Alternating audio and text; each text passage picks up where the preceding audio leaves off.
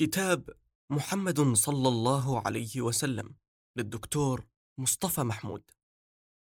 يقول تعالى كان الناس أمة واحدة فبعث الله النبيين مبشرين ومنذرين. هكذا بدأت الحال بالناس أمة واحدة على الجهل والمادية والكفر وعبادة اللذة العاجلة لا يؤمنون إلا بما يقع في دائرة حواسهم. ولا تتجاوز أشواقهم دائرة المعدة والغرائز. ثم نزلت الكتب والرسل. فتفرق الناس بين مصدق ومكذب بين مؤمن وكافر. واختلفوا شيعا وطوائف. هكذا يروي لنا التاريخ من آدم إلى نوح إلى إبراهيم إلى يعقوب إلى إسحاق إلى إسماعيل إلى موسى وعيسى ومحمد خاتم النبيين عليه الصلاة والسلام. ثم مرت قرون وقرون بالإسلام ضعف فيها شأن الأديان واستدار الزمان كهيئته الأولى يوم خلق الله السماوات والأرض وعادت الجاهلية تلف الناس في ليل مظلم. هذه المرة جاهلية أشد كثافة وغلظة من الجاهلية الأولى هي جاهلية القرن العشرين المتنكرة في ثوب العلم المادي وغروره يتبجح بها ناس مشوا على تراب القمر. وشيدوا ناطحات السحاب وغاصوا إلى قيعان البحار. وانطلقوا إلى أقاصي الفضاء فخضروا الصحاري وزرعوا الأجنة في القوارير وظنوا أن علومهم من عند أنفسهم فأخذهم الكبر والزهو وتصوروا أنه قد حان الوقت ليهزموا الموت ويبلغوا الخلود ويفرغوا من الأمر كله. كاد الناس في هذا الزمان يعودون إلى الجاهلية الأولى أمة واحدة على الإنكار والكفر.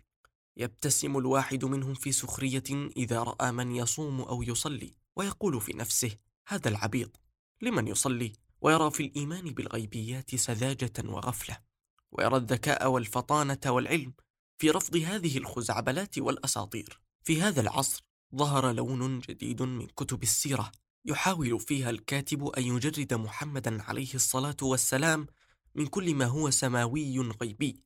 ويتصوره في غار حراء وقد اختلى بنفسه لا ليناجي ربه وإنما ليتأمل أحوال البوريليتاريا في قريش ويفكر كيف يستنقذهم من مظالم السادة بشريعة جديدة. وقد جعل من النبي العظيم شيئا كجيفارا ومن الإسلام شيئا كثورة اجتماعية. وظن بهذا أنه كان علميا في استقصاء حياة محمد وأنه باستبعاده حكاية جبريل ونزول القرآن املاء من عند الله وإسراء النبي إلى المسجد الأقصى وعروجه إلى السماوات العلى ظن بهذا أنه خدم العقيدة ورفع من شأن رسولها وأنه كان يتكلم لغة العصر ويخاطب الكافر بلغته والحقيقة أنه لم يكن يخاطب الكافر بلغته بل كان يصانعه ويداهنه ويتألفه بالكذب والتزييف وينزل بنبيه إلى درك السياسيين المغامرين ويجرده من العصمة والقداسة وحجته في ذلك ما قال الله لمحمد في القرآن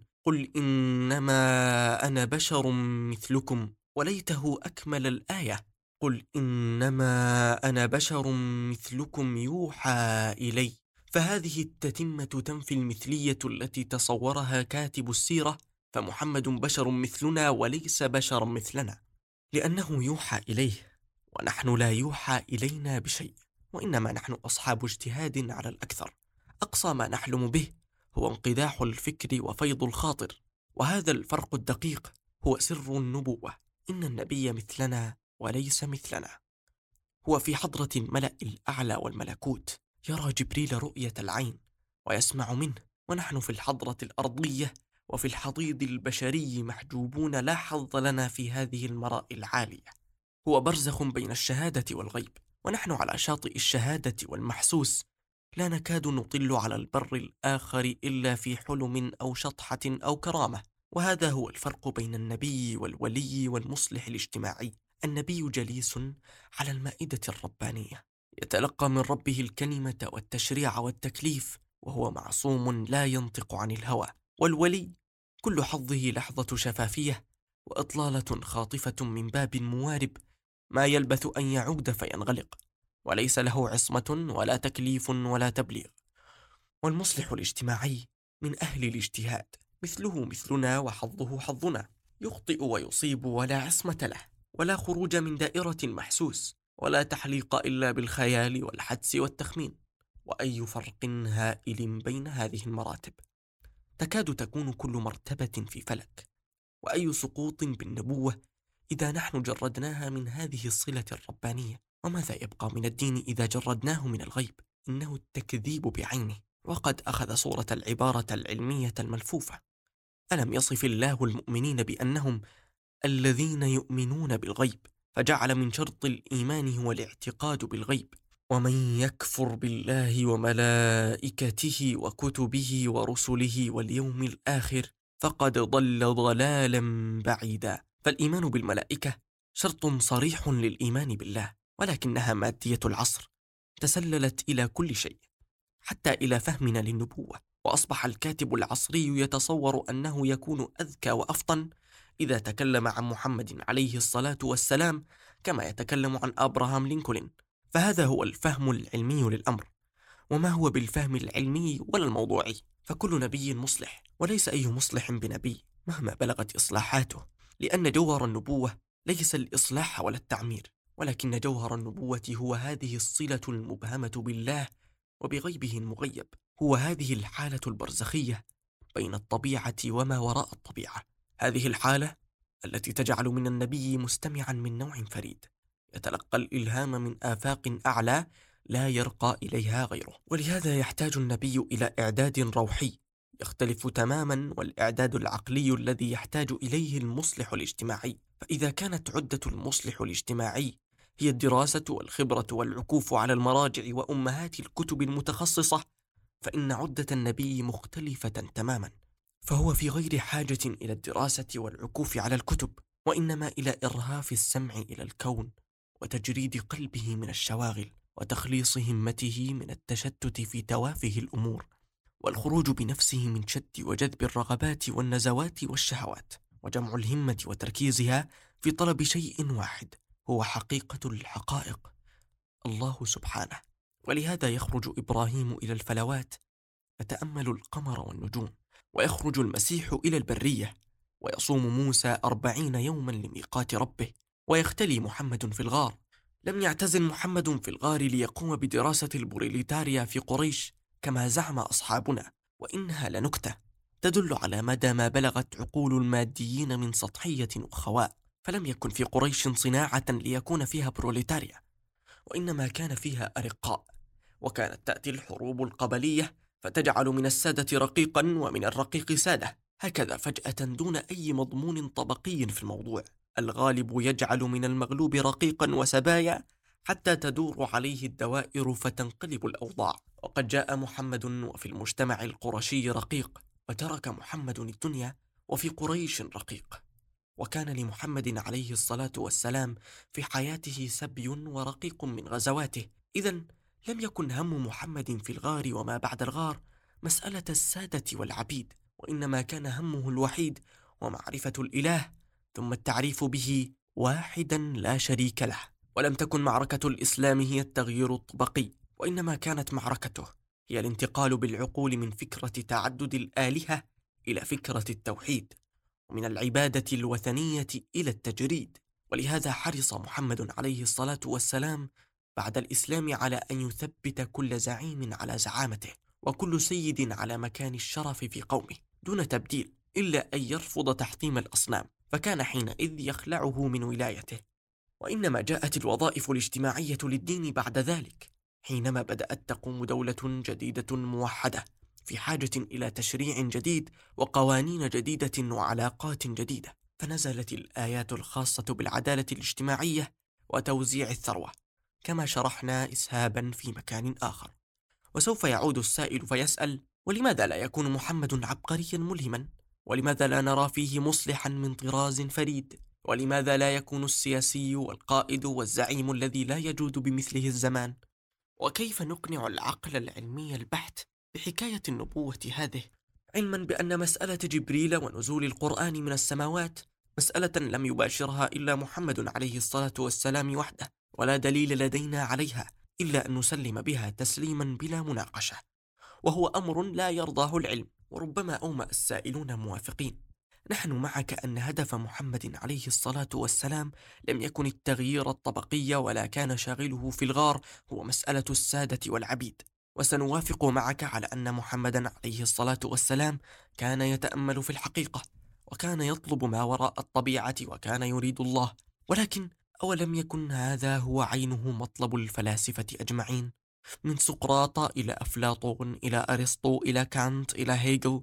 لماذا لا تراه واحدا من هؤلاء؟ وبعضهم كان أميا مثل سقراط. لماذا لا تقول إنه نبي؟ لماذا هذا الإصرار على أنه نبي؟ أعندك شواهد غير إيمانك يمكن أن تقنعنا عقليا بنبوته؟ وهي أسئلة مشروعة وهي تجرنا كلها جرا إلى موضوع ملامح النبوة في حياة محمد وهو موضوع عشش في ذهني طويلا وأنا أطالع كتب السيرة وأطوف بين سطورها متأملا متدبرا سيرة الإنسان الذي غير الدنيا وعاش ومات كرجل بسيط متواضع. ولن أحكي عن الخوارق التي ترويها السير عن حياة محمد فالإسلام لا يلجأ إلى الخوارق لإقناع الناس. ومحمد كان يجاوب كل من يسأله الإتيان بخوارق قائلا إنما أنا منذر ولست بصانع معجزات. وخالد بن الوليد حينما أسلم مؤخرا وكان فارس قريش وسفاحها أيام الكفر وقف يقول الآن استبان لكل ذي عقل أن محمدا ليس بساحر ولا شاعر وأن كلامه كلام رب العالمين. فحق على كل ذي لب أن يتبعه.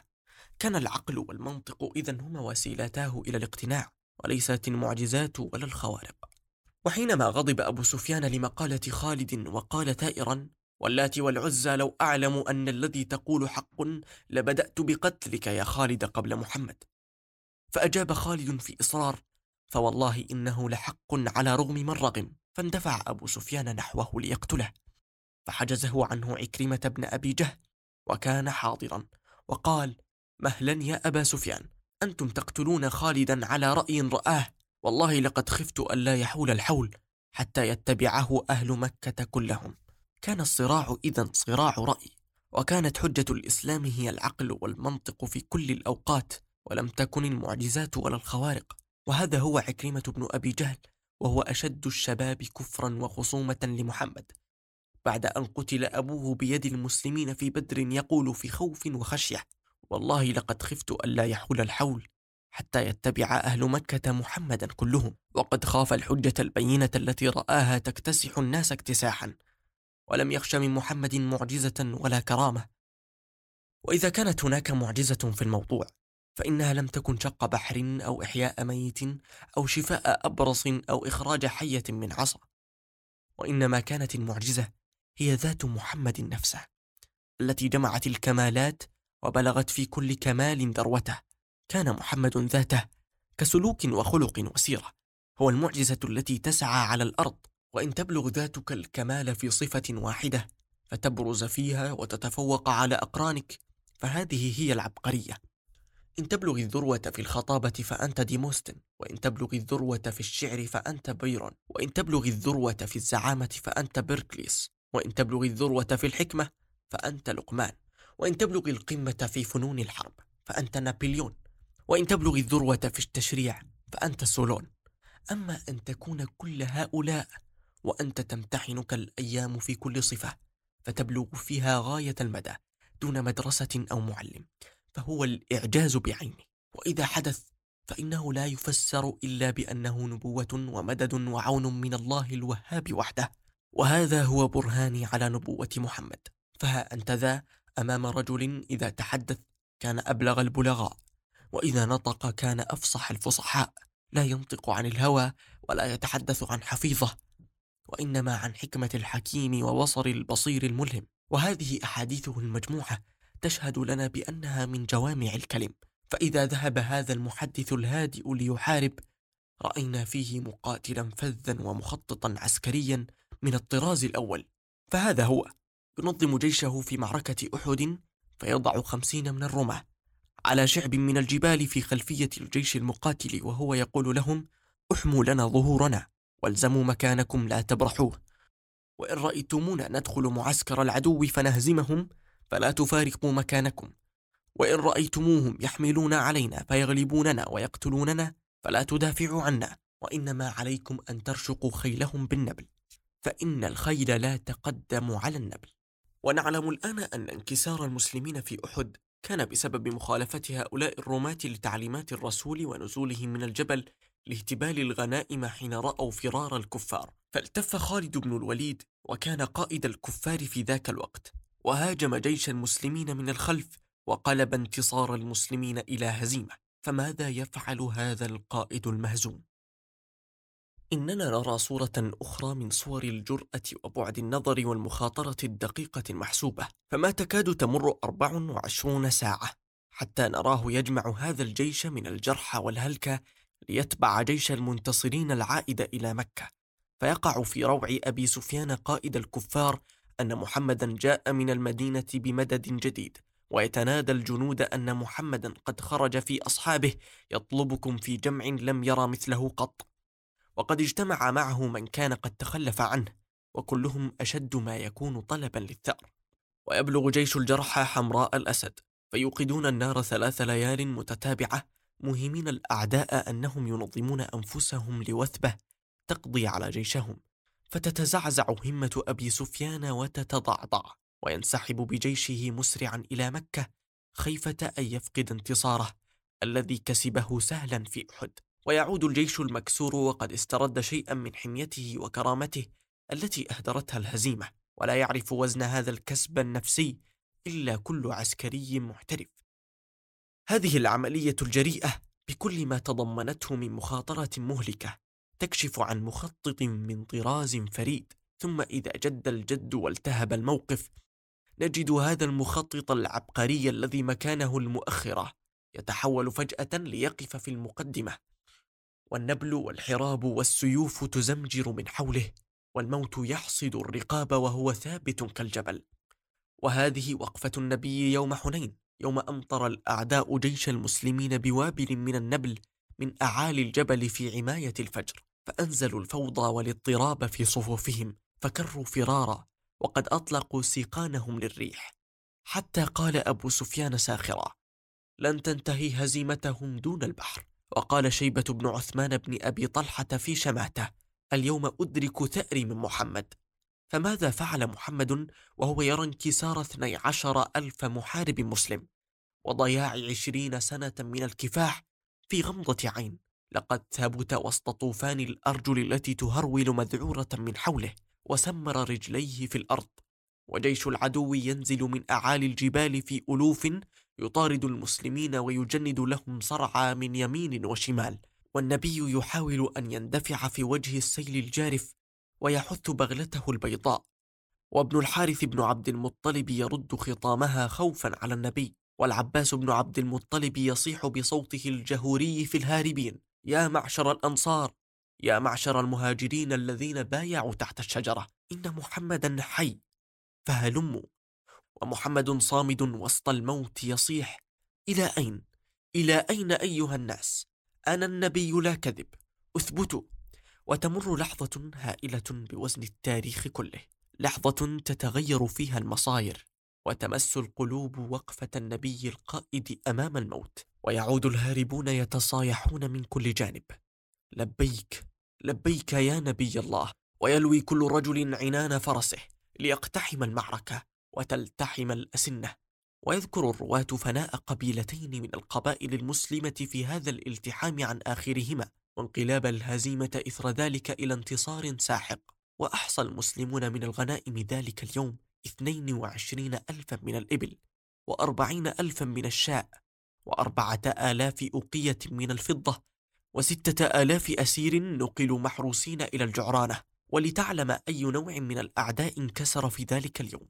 يكفي أن تسمع هذا الحوار الذي دار بين المسلم الذي جرد سيفه ليقطع رقبة عدوه فلم يغن السيف شيئا فقال الكافر في ثبات وصلف وسخرية بئس ما سلحتك أمك خذ سيفي هذا من مؤخر الرحل ثم اضرب به وارفع عن العظام واخفض عن الدماغ فإني كذلك كنت أضرب الرجال ثم إذا أتيت أمك فأخبرها أنك قتلت دريد بن الصمة فرب يوم والله قد منعت فيه نساءك.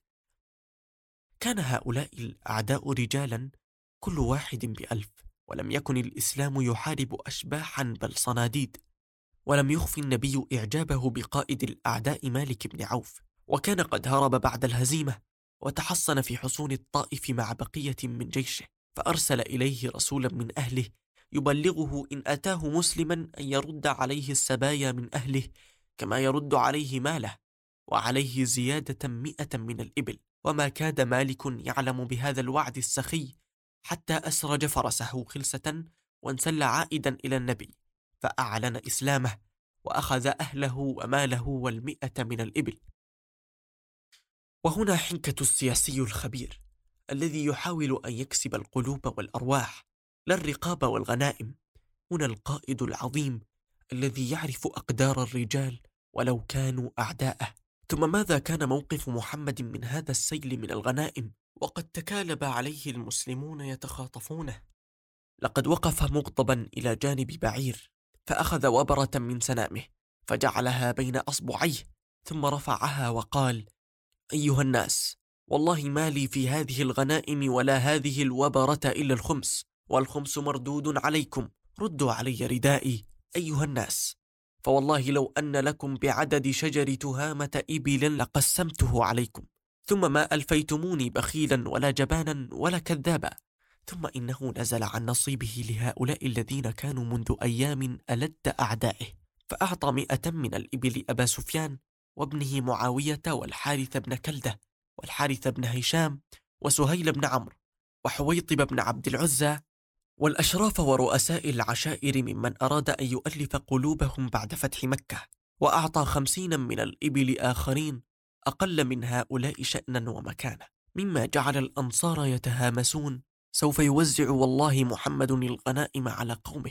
وحينما سمع محمد بهذا التهامس الذي يدور وراء ظهره جمع الأنصار ليواجههم بهذه المقالة البليغة. يا معشر الأنصار ما هذا الذي سمعته عنكم؟ ألم آتكم ضالين فهداكم الله وعالة فأغناكم الله وأعداء فألف الله بين قلوبكم. قالوا بلى والله ألا تجيبوني يا معشر الأنصار؟ بماذا نجيبك يا رسول الله؟ أما والله لو شئتم لقلتم فلصدقتم ولصدقتم. أتيتنا مكذبا فصدقناك ومخذولا فنصرناك وطريدا فآويناك وعائلا فآسيناك. استكثرتم يا معشر الأنصار لعاعة من الدنيا. تألفت بها قوما ليسلموا ووكلتكم إلى إسلامكم. ألا ترضون يا معشر الأنصار أن تذهب الناس بالشاء والبعير وترجعوا برسول الله في رحالكم؟ فوالذي نفس محمد بيده. لولا الهجرة لكنت واحدا من الأنصار. ولو سلك الناس شعبا وسلكت الأنصار شعبا لسلكت شعب الأنصار. اللهم ارحم الأنصار. وأبناء الأنصار وأبناء أبناء الأنصار. قال النبي هذه الكلمات البليغة في تأثر.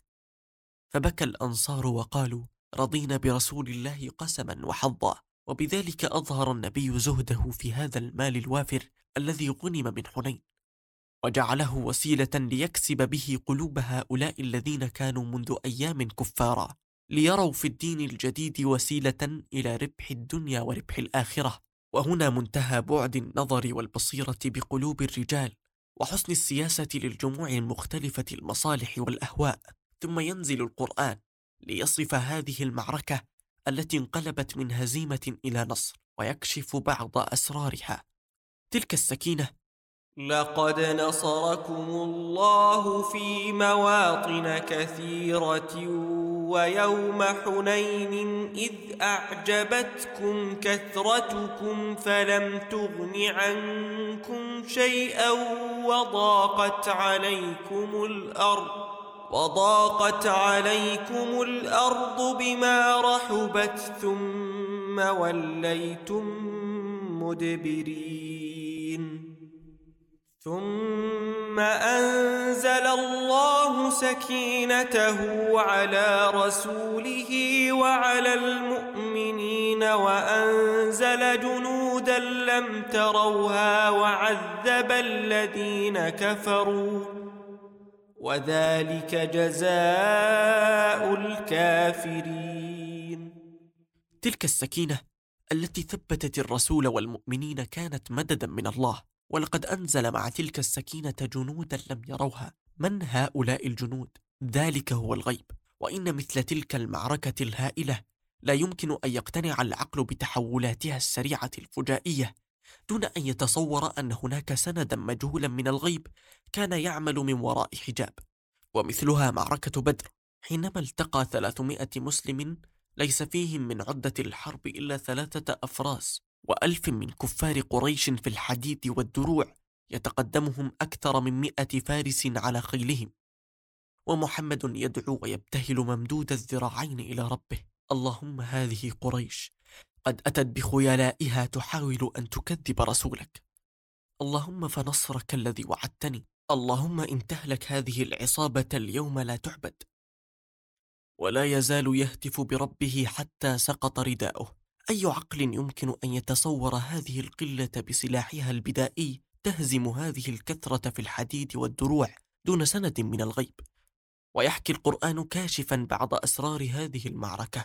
ولقد نصركم الله ببدر وأنتم أذلة فاتقوا الله لعلكم تشكرون إذ تقول للمؤمنين ألن يكفيكم أن يمدكم ربكم بثلاثة آلاف من الملائكة منزلين. بلى إن تصبروا وتتقوا ويأتوكم من فورهم هذا يمددكم ربكم بخمسة آلاف من الملائكة مسومين. وما جعله الله إلا بشرى لكم ولتطمئن قلوبكم به. وما النصر إلا من عند الله العزيز الحكيم وفي موضع آخر إذ يوحي ربك إلى الملائكة أني معكم فثبتوا الذين آمنوا سألقي في قلوب الذين كفروا الرعب فاضربوا فوق الأعناق واضربوا منهم كل بنان. وفي آية أخرى فلم تقتلوهم ولكن الله قتلهم. وما رميت إذ رميت ولكن الله رمى. هذه بعض أسرار الغيب وبعض أسرار التأييد الإلهي حين ترتفع همم القلوب ولا تتكافأ القوى المادية بعضها أمام بعض حينئذ يأتي المدد الخفي فيحقق عدالة الله الأزلية من حيث لا ترى العين ولا تسمع الأذن وهذا محمد النبي وقد اجتمعت فيه كمالات بلغ في كل منها الذروة فهو العابد المبتهل الذي يذوب خشوعا ويفنى حبا وهو المقاتل الصنديد الذي يتعرض لجحافل الموت.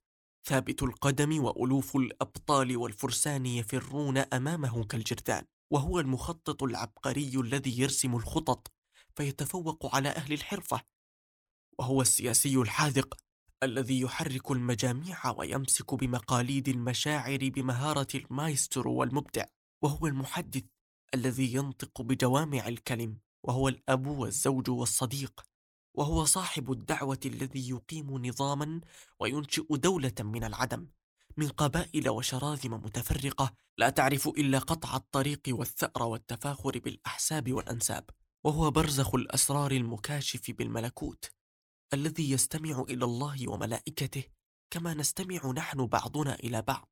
بالغا بذلك القمة في علوم الظاهر وعلوم الباطن معا وفي الوقت نفسه وهو الكريم الحليم الودود الرؤوف الصبور الباش البسام اللطيف المعشر. لا تمنعه الأعباء الجسام من ملاطفة الطفل والوليد فيحمله على كتفه راكعا وساجدا وقائما ولا من مغازلة زوجه في حنان. لا ينضب لعواطفه وكأنه يستمد من البحر. هذه الذات هي المعجزة واجتماع هذه الكمالات في ذات واحدة معجزة وليست عبقرية. فالعبقرية هي أن تتفوق في صفة واحدة وحسب أما أن تكون ذواتنا مجمع كمالات فهنا النبوة. هنا أمر لا يمكن أن يكون إلا بمدد إلهي وعصمة وتوفيق وتمكين وإفاضة ممن عنده كنوز كل شيء وهذا برهاني على نبوة محمد. إننا أمام ذات متفردة تماما مستوفية أسباب الكمال جامعة لأقصى الأطراف في كل شيء فاعلة منفعلة نشيطة مؤثرة تصنع بطلا من كل رجل تلمسه وكأنما لها أثر السحر في كل ما حولها ثم في من بعدها ثم في التاريخ بطول أربعة عشر قرنا ثم فيما يستجد بعد ذلك من مستقبل إلى آخر الزمان. نحن لسنا إذا أمام أبراهام لينكولن ولا أمام جيفارا كما تصور أصحابنا قصار النظر دعاة المادية الجدلية ودعاة العلمية بلا علمية. نحن لسنا أمام مصلح اجتماعي ولا أمام ثورة إسبارتاكوز الاجتماعية. لا لقد هزلت تلك التشبيهات بل ظلموا أنفسهم وظلموا نبيهم ونقصوه وما قدروه بل نحن أمام ذات تسبح وتقدس من أنشأها في الأزل وبعثها للأبد رحمة للعالمين وصلى عليها في عليائه تمجد وتبارك في آياته. إن الله وملائكته يصلون على النبي. يا أيها الذين آمنوا صلوا عليه وسلموا تسليماً. صلوات الله عليك يا محمد يا رحمة لنا إلى آخر الدهر. تم هذا التسجيل بواسطة محدثكم يوسف علي محمد. شكرا لحسن استماعكم.